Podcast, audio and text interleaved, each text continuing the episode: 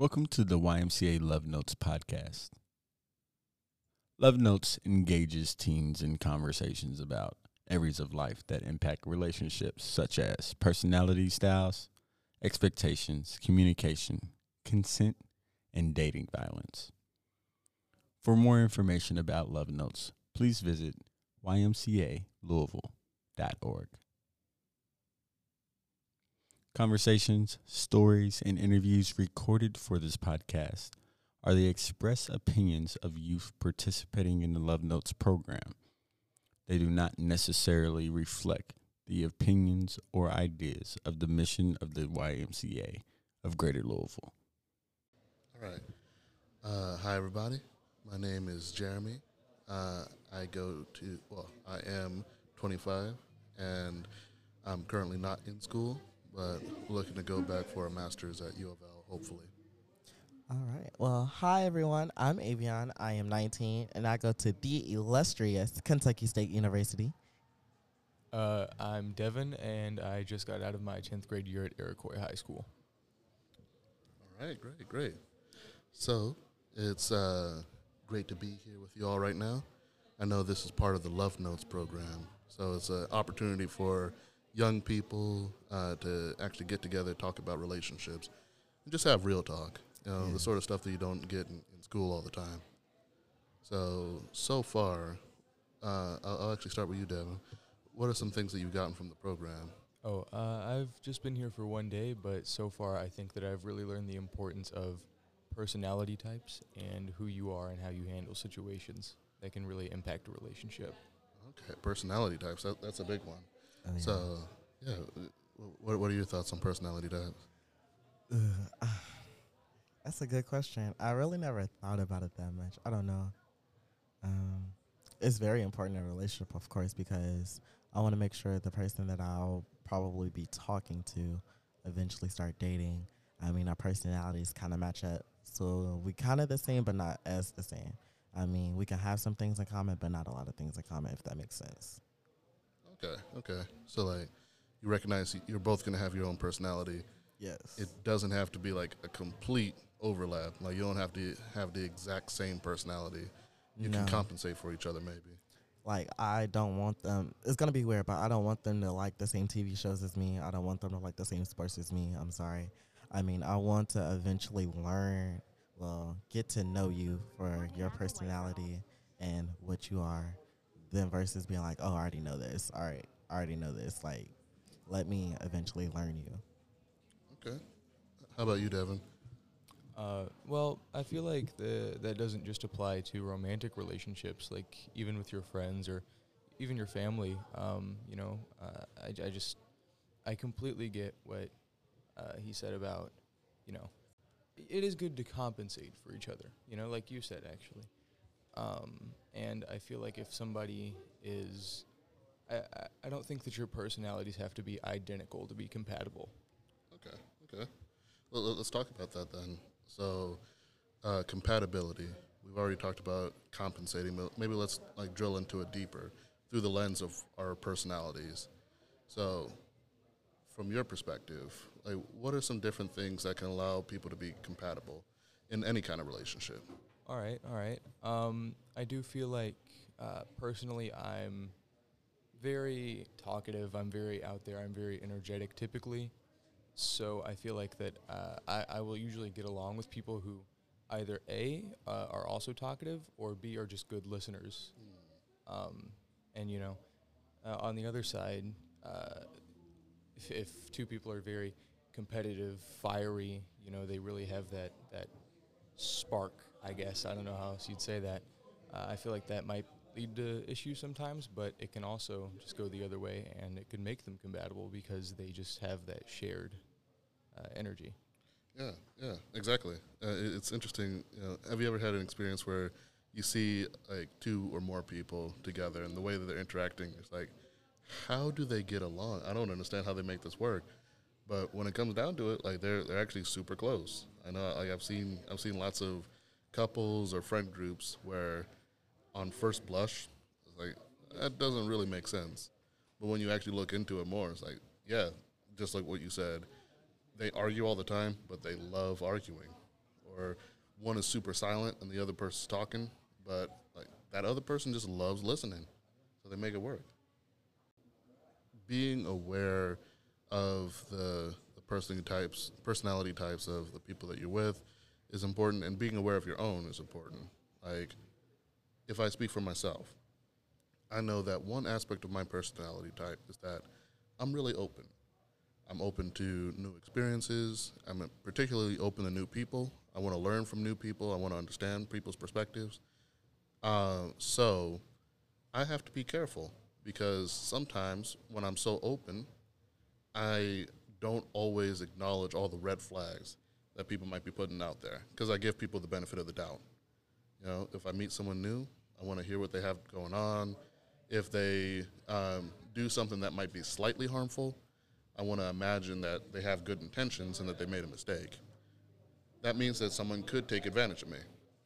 So, because I know that about myself, I can be extra diligent and I can be more assertive about setting boundaries. So, it doesn't stop me from being open to new people, but it also it just allows me to be more protective as well. So I can balance myself out. Um, that's part of the, the benefits of, of knowing that the personalities that you have and knowing how they've evolved over time and where they came from, you know? How about you, Devon? What, what do you think about that distinction when it comes to people saying sorry? Well, uh, you know, I feel like, uh, especially today, it's kind of hard to tell when people are being sincere. Uh, I feel like people are uh, they they've kind of gotten more manipulative as time has just gone on, and in today's society, uh, we live in a very digital world, and that makes it a lot easier when you're not there in person to maybe manipulate someone or get away with something that you really probably shouldn't be doing. Um, but yeah, I just feel like it, it's very easy to manipulate people these days, and that's definitely not a good thing. Um, it's I, I think that as a species, we should maybe just try and be a little more honest, a little more open, a little more forthcoming. Yeah, I hear you. Yeah, it's it's really interesting. You know, th- there's this one perspective on life that says that uh, we're all just kind of you know players on a stage. So every person is part of this you know big theatrical production called life, and everyone has a role that they just kind of slip into. You can consider that kind of like your personality. Um, it's going to have to do with like the jobs or, or hobbies that you have in society, how you treat other people, um, you know, the education that you try to take on, and just generally how you present yourself. And I think, and I'm, I'm curious to get you all's perspective on this because I feel like you're even closer to it because of your age. Uh, I'm wondering about the extent to which, like, technology and particularly social media is making it so that it's more likely for people to be like really skilled, especially young people to be really skilled at putting on exactly the kind of performance that they want because they know how to post pictures, they know how to edit pictures, they know how to edit videos so that their social media is making them look exactly the way they want to look. And so that people are, you know, perceiving them exactly the way they want to be perceived. Um, and because of that, you know, even though that could be a positive thing, maybe some people are using that to be more manipulative. Well, what, what are you all's thoughts on that? You, you could disagree with that whole theory. You could add on to it. Uh, what are you thinking? Uh, well, I mean, y- you just brought up a really good point there uh, about the whole ideology that we're all just players on a stage. Um, so it, it's it's frustrating to me personally that uh, we we do kind of live in a society where we can so easily fake the truth, um, and it's just I feel like everybody has at least one story where they've been even even just slightly misinformed on something uh, that they would consider important through technology and uh, social media.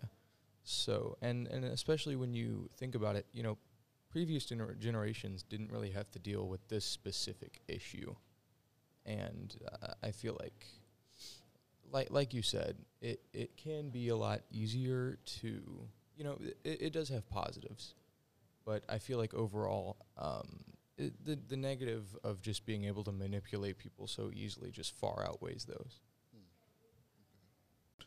ultimately, you know, when we're talking about how weird our reality is, um, that extends to the weirdness of like modern day relationships because of you know different ways that people can manipulate you, um, trick you into thinking that they have a certain kind of personality when maybe they have a different kind, or manipulate you because of the personality that you have.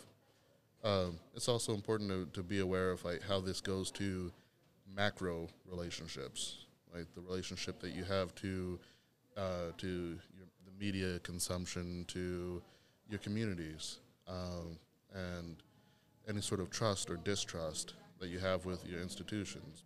Whenever they feel like they're they're not treating you the way that you need to be treated as a group, so systemic racism uh, is is going to be something that's uh, going to hit very hard for both the people who are directly suffering it, as well as allies, as well as ultimately every person in the community, because it makes the community worse. Uh, and there's a lot of manipulation that goes into that.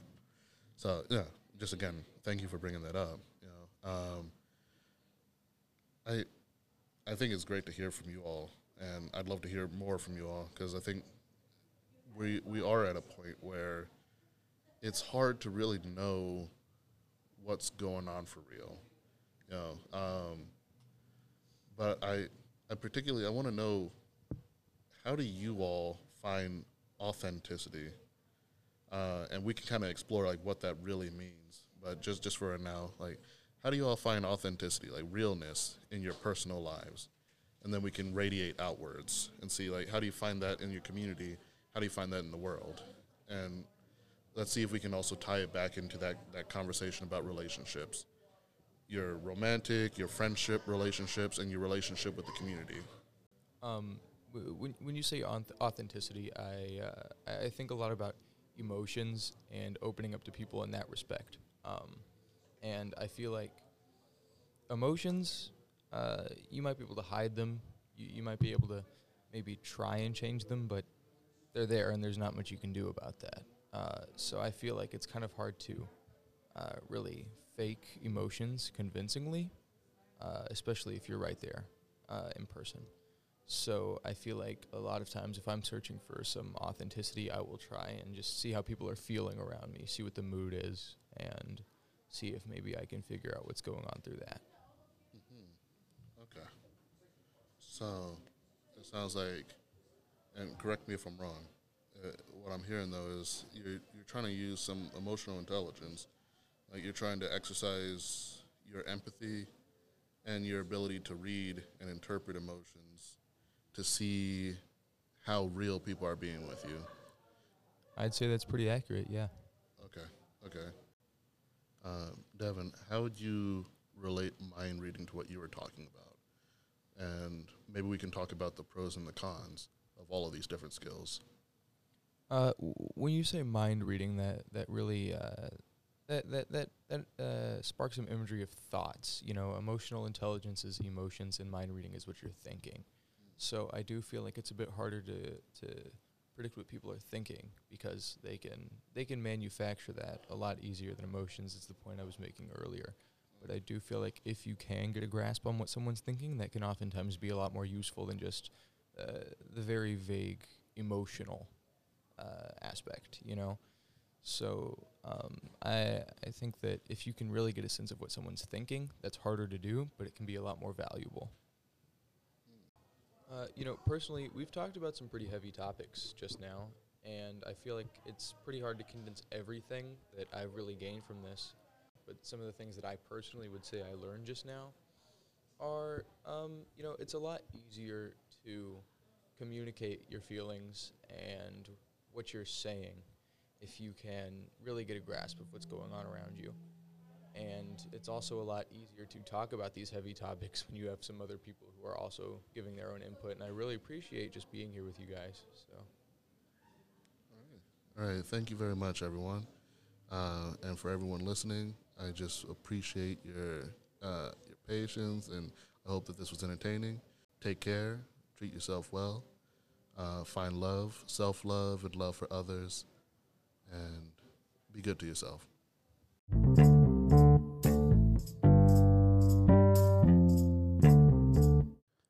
Love Notes is a grant funded program offered to teens and young adults in our community. Love Notes is supported by grant number TP 1AH000264 from the DHHS Office of Population Affairs. Contents are solely the responsibility of the authors and do not necessarily represent the official views of the Department of Health and Human Services or the Office of Population Affairs.